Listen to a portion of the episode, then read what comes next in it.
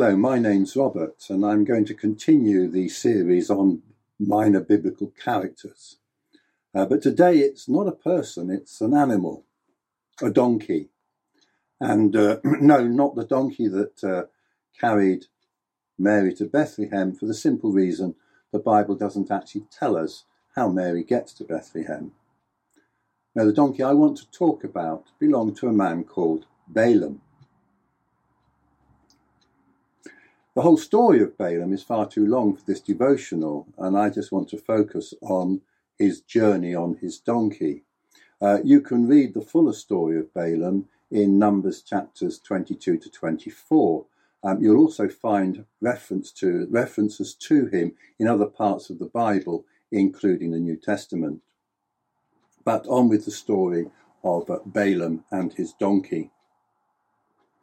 Balaam was on his way to Balak, the king of Moab, who'd uh, summoned Balaam to come and curse the Israelites, um, who had come out of Egypt and uh, had already seen off the Amorites. And uh, Balak was quite frightened by the situation. He could well see himself and his own army being defeated as well. Now, Balaam had a reputation that whenever he blessed people, they were blessed, and whenever he cursed them, they were cursed. So Balaam's on his way to Balak, but suddenly his donkey veers off the road. And Balaam's reaction is to beat the animal, presumably with a stick, so as to try and force her back onto the road. But she carries on where she was going, and finds herself then um, in a very narrow place between two walls, which are the uh, boundaries of two vineyards. And in the process of this narrow way, she sort of brushes up against um, one of the walls, and as a result, Balaam's foot is damaged, injured. And so, yet again, he beats his animal. Finally, the donkey simply lies down under her master, won't move, and yet again, Balaam's reaction is to beat. No, it's to beat her. Suddenly, the donkey opens her mouth and speaks to Balaam. What have I done to you that you have struck me these three times? she says. Now, does ba- Balaam go, Wow, my donkey's talking to me, what's happening? Um, no, he simply answers, because you've made a fool of me. I wish I had a sword in my hand, for then I would kill you. Then the donkey says, Am I not your donkey, on which you have ridden all your life long to this day? Is it my habit to treat you in this way? And Balaam had to confess that no, it wasn't. That donkey hadn't previously done anything like this. And with this admission, Balaam's eyes are open to what the donkey has seen all along. An angel with a drawn sword who now speaks to Balaam. Why have you struck your donkey these three times? Behold, I have come out to oppose you because your way is perverse before me. The donkey saw me and turned aside before me these three times. If she had not turned aside from me, surely just now I would have killed you and let her live. It's a somewhat strange story, is it not? But let's now put some flesh on it and consider its relevance for today.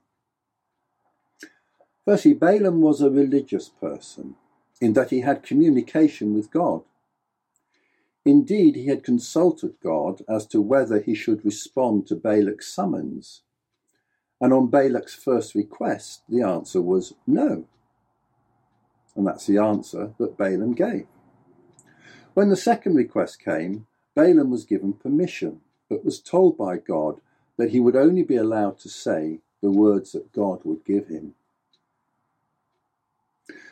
The faithful donkey had been trying to protect her master from certain death. But despite his previous encounters with God, Balaam's greed and love of wealth had blinded his eyes to his peril. He'd very much hoped that God would allow him to curse the Israelites so that he could collect the great reward that Balak had promised him. Of course, Balaam's beating of his faithful donkey and desire to kill her, if only he had a sword, revealed him in his true colours. Over the centuries, religious people have been at the forefront of persecuting others. And sadly, so called Christians have been among the worst offenders, persecuting and killing those who they saw as heretics or as worshippers of a false god. Today, in many countries where a dominant religion prevails, we see increasing persecution against minority religions. And Christians in such countries can suffer greatly for their commitment to Jesus. The desire of those Christians to share the love of Jesus so as to lead people to the cross and salvation is met with imprisonment, beatings, and worse. And yet, just as Balaam's donkey was seeking to protect her master from divine punishment, so those Christians are trying to help people avoid the fate of those who remain outside of Jesus.